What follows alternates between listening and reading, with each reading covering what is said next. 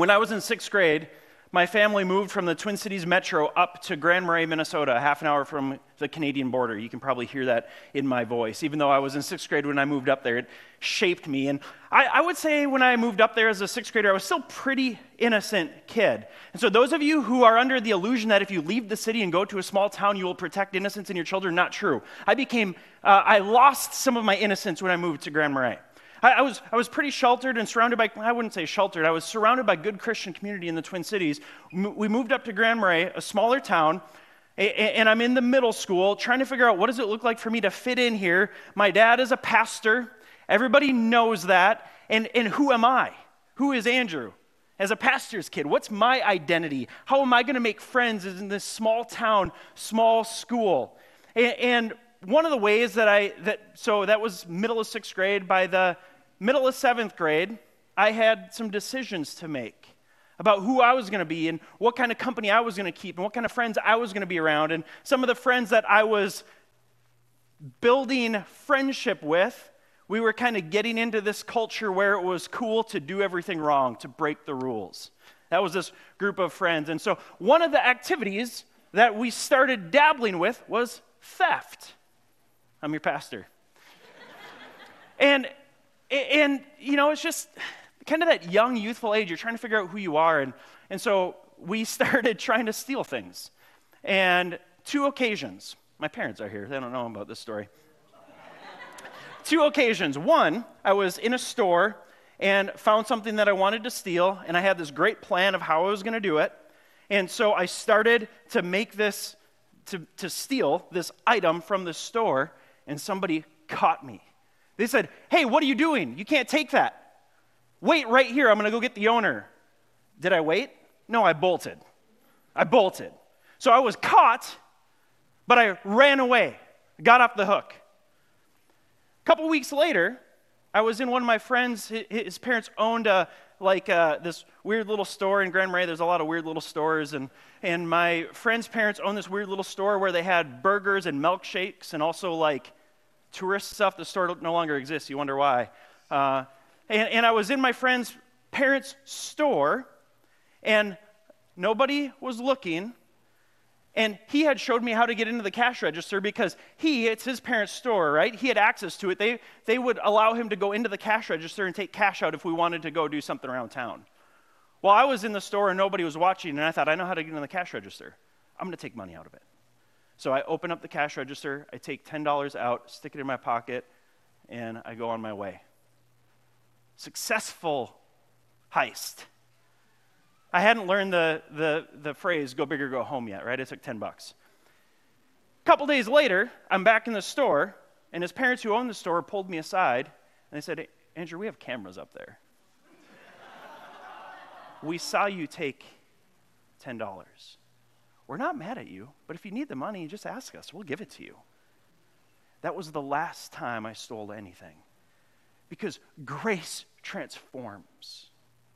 Their, their gracious response if you need money, ask and we'll give it to you. The reality is, I didn't need money. I was trying to figure out who I, who I am. I'm trying to break the law. I'm trying to get this adrenaline rush, like whatever teenagers do, right? Whatever adults do, like sin is a weird, tricky thing. We don't really know why we do all the things that we do. But their grace transformed me. It was a step of my transformation. And today we see a similar story in the scriptures. We see how grace and forgiveness transforms. We're going to read John chapter 7, verses 53 through 811. I'm going to ask that you stand as I read our text for today. It's on page 894 in the Pew Bible.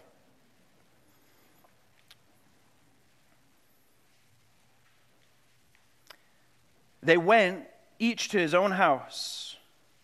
But Jesus went to the Mount of Olives. Early in the morning, he came again to the temple. All the people came to him, and he sat down and taught them. The scribes and the Pharisees brought a woman who had been caught in adultery and placing her in the midst, they said to him, Teacher, this woman has been caught in the act of adultery. Now, in the law, Moses commanded us to stone such a woman. So, what do you say? This they said to test him, that they might have some charge to bring against him. Jesus bent down and wrote with his finger on the ground. And they continued to ask him. He stood up and said to them, Let him who is without sin among you be the first to throw a stone at her. And once more he bent down and wrote on the ground. But when they heard it, they went away one by one, beginning with the older ones. And Jesus was left alone with the woman standing before him. Jesus stood up and said to her, Woman, where are they? Has no one condemned you? And she said, No one, Lord. And Jesus said, Neither do I condemn you. Go, and from now on sin no more. Lord Jesus, thank you for your promise, for your statement, Neither do I condemn you. Lord, I pray even here and now in this moment that the multiple layers of condemnation that each one of us feels would dissipate in the light of your glory and grace. And Lord, may that grace empower us and transform us to go and sin no more. We ask these things in your name, Jesus. Amen. You may have a seat. Well, as we get into this passage, there's three things that we're going to do today. We need to talk about the controversy regarding this passage. Some of you, even as I read it, you were probably like, uh oh, I don't know if I trust this church and pastor because he's reading this passage, and we'll talk about that for a minute. We'll look at the content of this story specifically, and then the congruence of this story with other biblical texts. So, the controversy about this passage, let's start there. You notice in your Bible that there's a little headline that says, the earliest manuscripts do not include these verses. And then if you have a study Bible at home, I encourage you to read it to learn a little bit more about that. In fact, that's true. The very earliest manuscripts of Scripture of the Gospel of John do not include this passage. There are manuscripts early on that include this passage. It's, it's believed that the story really happened. Some, uh, some people place it in the Gospel of Luke rather than the Gospel of John. There is debate and question about the origin of this story more so where it fits than that it really happened. And so, one of the reasons why I think we can trust this compiled word is because those who have edited it over the years and transcribed it and preserved it for us have gone to great lengths to study the original manuscripts and, and to be accurate to what was actually there. And when there's something with a little bit of question, they will let us know. There's two helpful descriptions that I just want to read for us. The NIV Cultural Background Study Bible says the earliest manuscripts and most other ancient witnesses do not have John 7:53 through 8:11. A few manuscripts include these verses wholly or in part after John 7:36 or 21:25, Luke 21:38, Luke 24:53, because the story fits the char- but because the story fits the character of Jesus, however, many consider it an authentic story about him that is simply out of place where it stands. It's likely that it doesn't actually belong here. In fact, if you if you read John 7, the Feast of Tabernacles, which we looked at a couple weeks ago, and then into the second part of John chapter 8, where Jesus says, I am the light of the world, those fit together as part of the Feast of Tabernacles. So this story seems out of place placed right here. D.A. Carson in his commentary on John says, There is little reason for doubting that the event described here occurred, even if in its written form it did not in the beginning belong to the canonical books. Similar stories are found in other sources, and the narrative before us also has a number of parallels with stories in the Synoptic Gospels. The reason for its insertion here may be to illustrate chapter 7, verse 24, chapter 8, verse 15, and 859. Let's look at those really quick chapter 7, verse 24, Jesus teaches, Do not judge by appearance, but judge with right judgment. Fits kind of the theme of the woman caught in adultery, right? Judging by appearance, judging by what's happening rather than what's going on in the heart. John 8, 15, Jesus says, You judge according to the flesh. I judge no one. It's a teaching that he made, and this story kind of fits the theme of that teaching. And then look at the end of chapter 8, verse 59. This is after Jesus teaches that he is God, that before Abraham he was, and the religious leaders are ticked. It says, So they picked up stones to throw at him. Oh, second time in John that stones are picked up to condemn someone, to crucify someone, not crucify, kill someone by stoning. But Jesus hid himself and went out of the temple. And so that's why some people place it there. Uh, I've decided to preach this text because I think it is a passage that I think it's a story, a situation that really happened in Scripture. There's enough uh, textual evidence and manuscript evidence that this is a legitimate story. This is something that Jesus really did. And just the placement of it is weird, and they've kind of lost the right placement of it. Regardless, this story does not communicate anything that breaks from or separates from the gospel it, it brings so much clarity and context and color to who Jesus is and what Jesus has already been teaching and doing. And we're going to see that as we go. That's that third point about this passage's congruence with other biblical texts. We're going to look at a lot of scripture this morning to see how this passage can kind of be overlaid among other passages in scripture and help to bring it to life. So, the second thing that we need to do this morning here is now just consider the content of the story. The content of the story. So it records, verse 2, that early in the morning he began, he came again to the temple. All the people came to him and he sat down and taught them. Throughout the Gospel of John, we see Jesus often in the temple teaching. And he's teaching with authority. People are, people are gravitating towards Jesus' teaching. He's teaching unlike the scribes and the Pharisees. The Gospels, all the different Gospels, will give us accounts of how the scribes and the Pharisees were jealous of Jesus' teaching because he was teaching as one who had true authority. And they're, they're teachers of the law, they're teachers of religion, they're teachers of institution. Jesus is a teacher of the gospel, the good news, the gospel of grace. He's a healer. He's here to deal with people's souls, not religious conformity. And so there's this, there's this skepticism and this jealousy among the religious leaders in the institution about Jesus. And so he's here back in the temple. He's teaching. Verse 3 says, The scribes and the Pharisees brought a woman who had been caught in adultery, and placing her in their midst, they said to him, Teacher, this woman has been caught in the act of adultery. Now, adultery is a serious sin with significant pain and wounding and consequences. In fact, it was punishable by death in the Old Testament. Now, there's people in our own church who have dealt with the effects of adultery.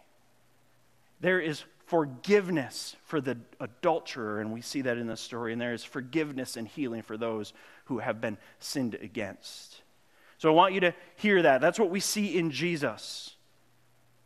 But we also have to acknowledge that this sin, and, and we don't know, they're like, the, we don't know if the man got away quicker or if the religious leaders didn't bring the man before Jesus because the man might have been from among them. They want to like protect the identity of the man. And so they grab the woman to bring her in. And we know that they're actually not that concerned about the sin. They're concerned about catching Jesus. Right? That's what we're told here in this text. Keep reading, verse 6. It says, They said this to test him, that they might have some charge to bring against him. So they, they bring her before them. They bring her before Jesus. Teacher, this woman has been caught in the act of adultery. Verse 4, you just feel the shame, caught in the act. She's guilty. This, this word adultery, it means to break the marriage vows. She is sleeping with someone who is not her husband, and she's probably sleeping with somebody who is also married. And she's brought before Jesus. They say, Now in the law, Moses commanded us to stone such a woman. Okay, so that's the law. It's a serious sin with significant consequence underneath the Old Testament law. So, what do you say?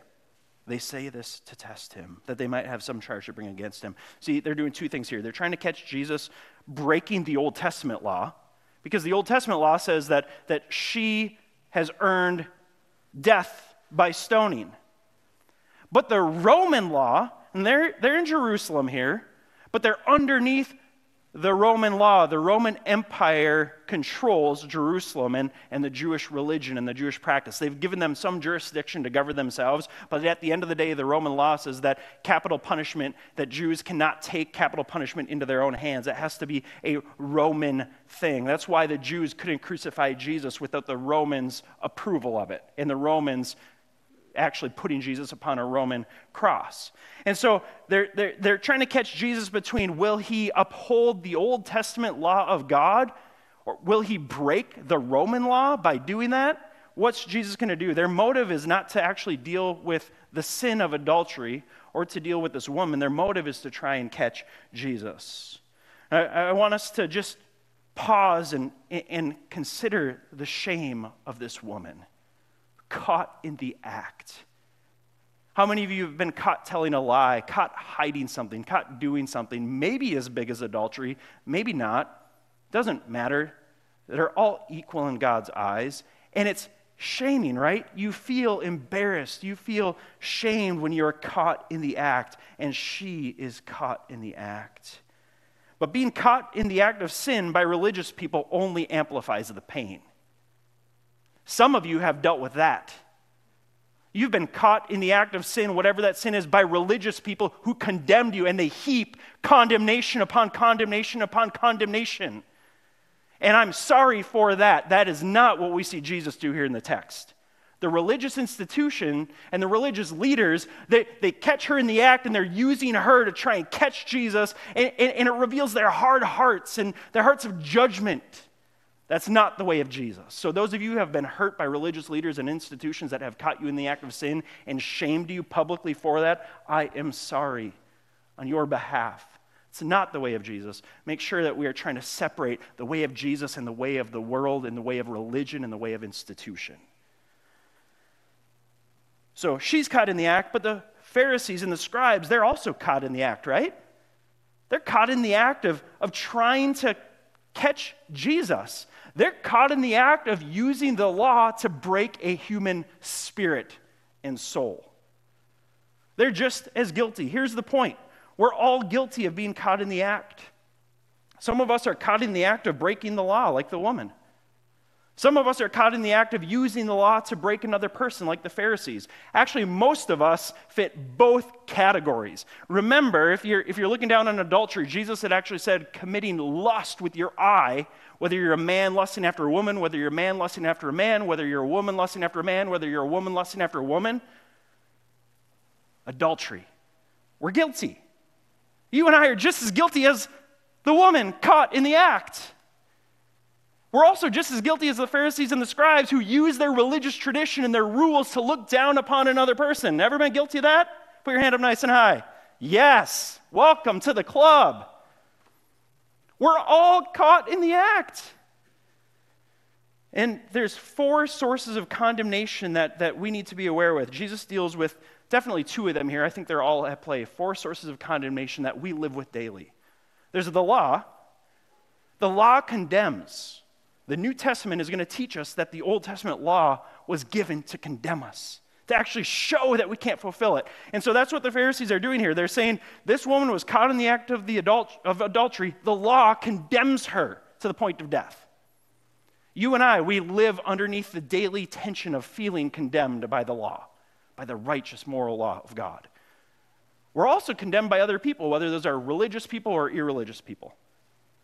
And we just live with that, right? I mean, we live in cancel culture. You do something wrong, you say something wrong, you, you verbally process something out loud, and you get canceled. What is that other than condemnation? Condemned by your brothers and sisters in Christ? Condemned by culture? It doesn't matter. We live in this daily reality and tension where we feel the condemnation of other people. Not only that, though, we feel condemnation of ourselves. You know you're, actually, you don't know your worst sins. Usually those are hidden. The Bible tells us that there's this prayer that David prays God, reveal to me my hidden sins. You, are aware of the sins that bubble up to the surface. You're aware of like the fruit of your sins. You're probably unaware of the deep root causes for your sins. But as we become aware of our sin, as we catch ourselves in sin, as we continue a sin pattern, we condemn ourselves.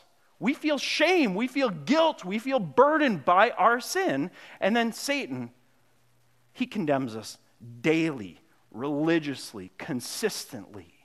The Bible says that he's the accuser of the brethren. And so we live in this daily reality. The, the woman caught in adultery, she's living in this. The law condemns her. The Pharisees and scribes are condemning her. I have to imagine she's condemning herself as she is out in public being shamed for her sin. She's probably condemning herself, right? Like, yes, I fell short. I fell either that or she's getting defensive, which is just another way of trying to deal with your internal source of condemnation.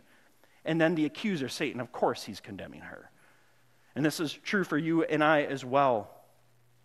This is what the woman is caught in. This is what all of us are caught in. And it's in this place that Jesus does something interesting. As the Pharisees try to use the law of Moses against both Jesus and the woman, Jesus bends down to write. We're meant to remember another time when God's finger wrote something. Catch this. This is significant. Look at verse 6. They said this to test him that they might have some charge to bring against him. Jesus bent down and wrote with his finger on the ground the first action he does. He doesn't say anything right away, he just bends down and starts writing with his finger. These scribes and Pharisees are well versed in the Old Testament law and the creation of the law. I think this is what's happening. I think Jesus is showing them, reminding them about the last time that God used his finger to write. In Exodus, it says, Now Mount Sinai was wrapped in smoke because the Lord had descended on it in fire. God coming down. Jesus physically bending down. I think we're meant to see that. The smoke of it went up like the smoke of a kiln, and the whole mountain trembled greatly. And as the sound of the trumpet grew louder and louder, Moses spoke, and God answered him in thunder. The Lord came down on Mount Sinai, on the top of the mountain. And the Lord called Moses up to the top of the mountain, and Moses went. If you remember, this is when the Israelites, God's people, are wandering through the wilderness. They're here at Mount Sinai, and God is going to give them the law. You see how God comes down in fire and fury and smoke? He, he, he descends to their level, he stoops. We pick the story up in Exodus chapter 32. There's a lot of content in between these two, but let's jump to Exodus 32, where it says Then Moses turned and he went down the mountain with the two tablets of the testimony in hand. Tablets that were written on both sides. On the front and on the back, they were written. The tablets were the work of God, and the writing was the writing of God engraved on the tablets. Moses comes down from Mount Sinai. God descends upon the mountain, calls Moses to meet him on the mountain. God bends down from heaven to communicate the law. He writes it with his finger on tablets of stone. Moses comes down the mountain with the tablets, and as he's coming down, God's people, the Israelites, they are partying, they are worshiping false gods. They have melted all the gold and made a golden calf to worship. It's this despicable scene of them already breaking the Ten Commandments, which Moses is coming down the mountain with. And Moses, in his anger, he throws the stone tablets and breaks the law. He has to go back up the mountain, and God has to descend one more time and rewrite the law on the stone tablets. Look at Exodus 34 1, 5, uh, and 4 through 5. The Lord said to Moses, Cut for yourself two tablets of stone like the first, and I will write on the tablets the words that were on the first tablet, which you broke. So Moses cut two tablets of stone like the first. And he rose early in the morning and went up on Mount Sinai. And as the Lord had commanded him, and he took in his hand two tablets of stone, the Lord descended in the cloud and stood with him there and proclaimed the name of the Lord. Look at what Jesus is doing here in John. Verse 6, the second half Jesus bent down and wrote with his finger on the ground. These scribes and Pharisees are meant to see this. 2,000 years later, on a different continent, different culture, different language, we're meant to see this.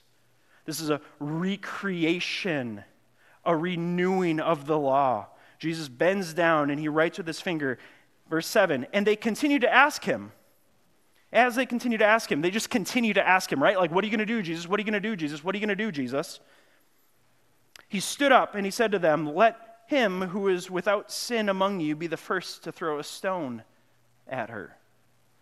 What a great revealing question, right? Like anytime you start feeling judgmental towards another person, condemning towards another person, do like what Jesus had, had taught in another gospel, like consider the plank in your own eye before the speck in another's. Can you really condemn them? Can you really judge them? Can you really throw a stone at that person when you've got all of your own baggage? so, this is Jesus' invitation. Go ahead. Yeah, you can uphold the Old Testament law and stone her if you're perfect. Verse 8 And once more he bent down and wrote on the ground. See how in Exodus it records God descending twice, writing on stone twice? Here in John 8, Jesus bending down twice, writing in the ground twice. We're meant to see that once again the Creator comes down and imprints His law upon creation. But this time, it's not the law of moral perfection written upon stone tablets, communicated with fire and smoke and fury. Rather, it's the law of grace written upon human hearts and communicated by the transformative power of love and forgiveness. The declaration that Jesus makes here in verse 11 Neither do I condemn you. See, everyone in this story in John chapter 8 other than Jesus, of course. And everyone in this church building and online is guilty. None is righteous. We all stand condemned by our own actions before Jesus. We've all broken the law. And we've all used, we have all used the law to break others, to condemn and judge others. We're all caught in the act. The point is, we've all broken the, broken the law and we stand guilty before Jesus, unable to throw a stone at another because we ourselves deserve the stone. And it's in this place that Jesus offers us grace. This story is showing the biblical movement from law to grace, from law to grace. John has already taught us in his gospel. In John chapter 1, he says, The Word became flesh and dwelt among us. What a beautiful picture again of God descending the Word became flesh and dwelt among us, and we have seen his glory as of the glory of the only Son from the Father, full of grace and truth. For from his fullness we have all received grace upon grace. For the law was given through Moses, grace and truth came through Jesus. See how Jesus is, is demonstrating that for them here in this story? Full of grace and truth. Grace and truth. You who is without sin, you throw the first stone. Nobody can condemn this woman. And then go and sin no more. I've called you to a new life of holiness and pursuit of me. And we all know that's a, that's a tricky statement, right? She will go and sin again. But next time that she sins, what is she going to do? She's going to run to the one who forgives sin, not run to the people who condemn sin and make a public spectacle of shame for her sin. That's how it works. That's how grace works. It gets us to run back and back and back to it, asking for more forgiveness, for more grace, for more covering. It invites us in. John 3:17, Jesus had already taught us, "For God did not send his son into the world to condemn the world, but in order that the world might be saved through him." See how the story just beautifully captures the, the sweep in Scripture of law to grace, this redemptive shift from Old Testament law to New Testament grace. Now, I want to take you on a quick journey to see this story's congruence with other biblical texts. I'm going to cover a lot of texts here. They're going to be on the screen. Usually, I like to have you flip to them to see them in your own Bibles, but I've put them on the screen so that we can just move through this. So, if there are four sources of condemnation, right? The law, other people, whether they're religious or irreligious people, ourselves, our own conscience, and Satan, I want you to see how Jesus both satisfies and silences condemnation. Here's what I mean by satisfies we're all guilty.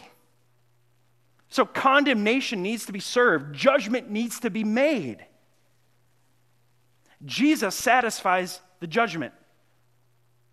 He takes our condemnation upon his own shoulders. And I want you to see how that works here in the scriptures. So let's look at a few passages and see the congruence of this text, this story in John chapter 8, with other biblical texts. The first one is that Jesus satisfies the condemnation of the law. So the law rightly condemns us. We've all broken it. None of us can measure up to the law. The scribes and the Pharisees knew it. That's why they dropped their stones and walked away. The woman knew it. The man who was with the woman knew it. You know it. There's a perfect moral law. There is a holy other God who is perfect, and we don't measure up. And Jesus satisfies the condemnation that the law brings.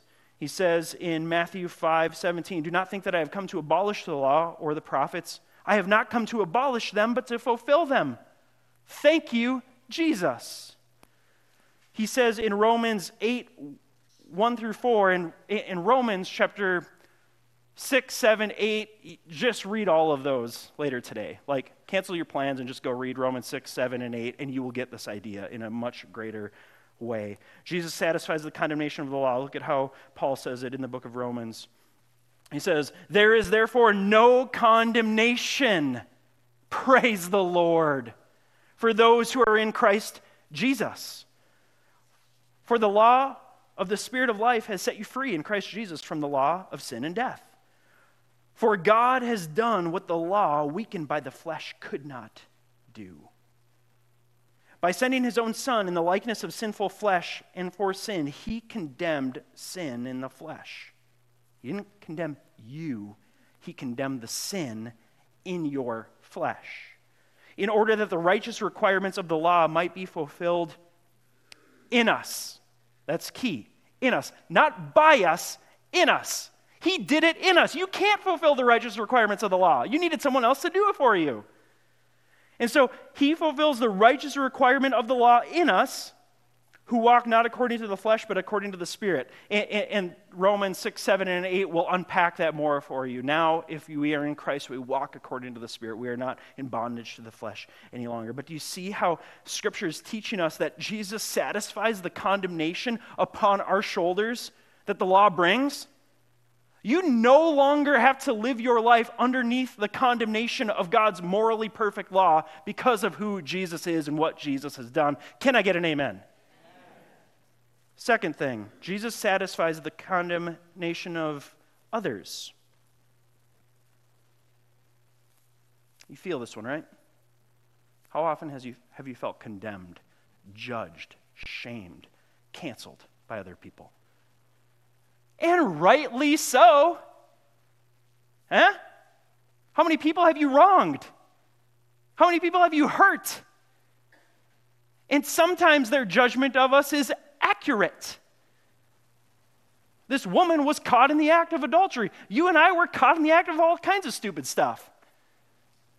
And other people have a right to be disappointed in us and to feel ashamed or, or condemning towards us now, but not Christians. Here's the rub we're people of forgiveness. And so when you feel condemnation and judgment and shame from a Christian, that's them not walking in the Spirit and living like Jesus. But we all do it. So let's have grace for each other's gracelessness. Okay? So Jesus satisfies the condemnation of others. And isn't that what this story in John 7, uh, John 8 is about? Jesus says, Let him who is without sin among you be the first to throw the stone at her. There's none righteous. There's none who have upheld this law.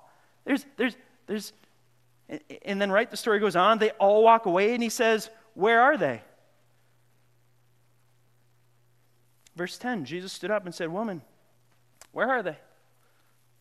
Has no one condemned you? She says, No one, Lord. Jesus says, Neither do I condemn you. Go and sin no more. Another passage where we see this play out, Jesus satisfies the condemnation of others. Romans 8 1, we already saw this, but there is therefore no condemnation for those who are in Christ Jesus. Romans 8 31, if God is for us, who can be against us? Romans 8 33 and 34, who shall bring any charge against God's elect? Who shall condemn us? It is God who justifies. Who is to condemn? Jesus Christ is the one who died. More than that, who was also raised, who is seated at the right hand of God, who indeed is interceding for us. Jesus satisfies the condemnation of others upon you. Doesn't matter what others think about you, how others judge you, how others condemn you. This is teaching us that because of who Jesus is and what Jesus has done, you do not sit underneath the judgment or the condemnation of another person. Amen? Third, Jesus satisfies the condemnation of our own hearts. Right? So we're condemned by the law, we're condemned by other people, we're also condemned by ourselves. We know our own broken actions, and we like to punish ourselves. Here's what the scripture teaches us John, in one of his letters, he says, By this we shall know that we are of the truth and reassure our hearts before God. For whoever, for whenever our heart condemns us, God is greater than our hearts and He knows everything. Beloved, if our heart does not condemn us, we have confidence before God. He's saying your heart doesn't need to condemn you any longer. It does, right? Like that's the tricky thing of like we have grace and we are trying to learn to live it out. John is teaching us here that when your heart condemns you, when you start shaming yourself, when you start judging yourself, when you start beating yourself up, when you start condemning yourself, God is greater than your heart. That's the old man, the old woman rearing its ugly head. Don't listen to the condemnation of self. God is greater than your heart. Your heart ought not to condemn you. You ought to have confidence before God because you are a new creation. Third, uh, fourth, last one Jesus, Jesus satisfies the condemnation of Satan. So, not, not only do we feel the condemnation of the law and other people and ourselves, but we also feel the condemnation of the accuser, Satan, the accuser of the brethren. I want to take you to one of my favorite stories in Scripture to see this play out. Zechariah chapter 3, verses 1 through 4. And this is a vision that God gives Zechariah. It says, Then he showed me Joshua, the high priest standing before the angel of the Lord, and Satan standing at his right hand to accuse him or condemn him. And the Lord said to Satan, The Lord rebuke you, O Satan. The Lord who has chosen Jerusalem rebuke you. Is not this a brand plucked from the fire? Now Joshua was standing before the angel, clothed with filthy garments. And the angel said to those who were standing before him, Remove the filthy garments from him. And to him he said, Behold, I have taken your iniquity away from you, and I will clothe you with pure vestments. What an incredible story. Here's the scene, here's the vision that Zechariah has Joshua, the high priest. Think of him like the Pope. Well, some of you don't think highly of the Pope. Think of him like the religious figure who you think the most highly of. They are supposed to be the holiest representative of God here on earth. They're the person who's taught you more than anyone. You've never seen them, like, just your religious idol. That's Joshua. He's standing before God, and Satan and the angel of the Lord are there. The angel of the Lord is a Christophany, it's Jesus in the Old Testament. In the Old Testament, we'll, we'll see it'll talk about angels, it'll talk about an angel, and then when it talks about the angel of the Lord, it's Jesus, pre incarnate. And so Joshua is standing before God, Satan's there accusing him, and Jesus is there. And Yahweh, God, says to Satan, I rebuke you. He doesn't rebuke Joshua, the high priest, and Joshua's guilty.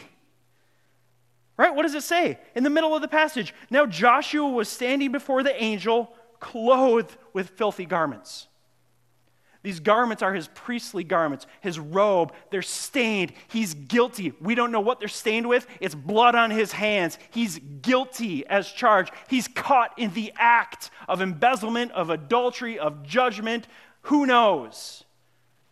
The holiest man on earth is caught, well, holiest man on earth is caught in the act standing before God. Satan is rightly accusing him, condemning him. He's guilty. We all saw him do it. His clothes are proof. Look at him. He's a fraud. He's a failure. He can't do it. And God is standing there, and Jesus at his right hand. And what does he say? And the angel said to those who were standing by, there's this myriad of angels, remove the filthy garments from him. Take that sin away. Remove the stain. Remove the guilt. Remove the shame. Remove the condemnation. Behold, I have taken your iniquity away from you, and I clothe you with pure vestments. No judgment, no condemnation. Amen? This is our God. This is God in flesh, Jesus full of grace and truth. He silences the accusation of the enemy. He is for you, not against you. One more passage as we close out this morning. Jesus satisfies the condemnation of Satan. Revelation chapter 12, verses 10 through 11 says, And I heard a loud voice in heaven saying, Now the salvation and the power and the kingdom of our God and the authority of his Christ have come, for the accuser of our brothers, that's Satan, has been thrown down, who accuses them day and night before God. And they have conquered him by the blood of the Lamb he has been silenced. He has been satisfied. He has been thrown down. There is no condemnation for you who are in Christ Jesus because the blood of the Lamb who was slain for the sins of the world. Amen? So I'm going to invite you now to come to the communion stations when you feel led and ready and take the bread symbolizing the body given for you and drink the cup symbolizing the blood of the Lamb shed for you so that you could live your life without condemnation and judgment and shame. He who knew no sin, Jesus, became sin on our behalf that we might become the righteousness of God. Join me in prayer. Jesus, I thank you that though all of us in this room are guilty as charged. We're all caught in the act of something or another. You, Jesus, look us in the eyes and you say, Neither do I condemn you. You have forgiven us, you have washed it away, you have made us clean. And then in that, you call us to go and sin no more. Lord, I pray that we would receive your grace so that we could then live out of your grace. Nourish us now with this meal that reminds us of your body given for us and your blood shed for us. In Jesus' name we pray. Amen.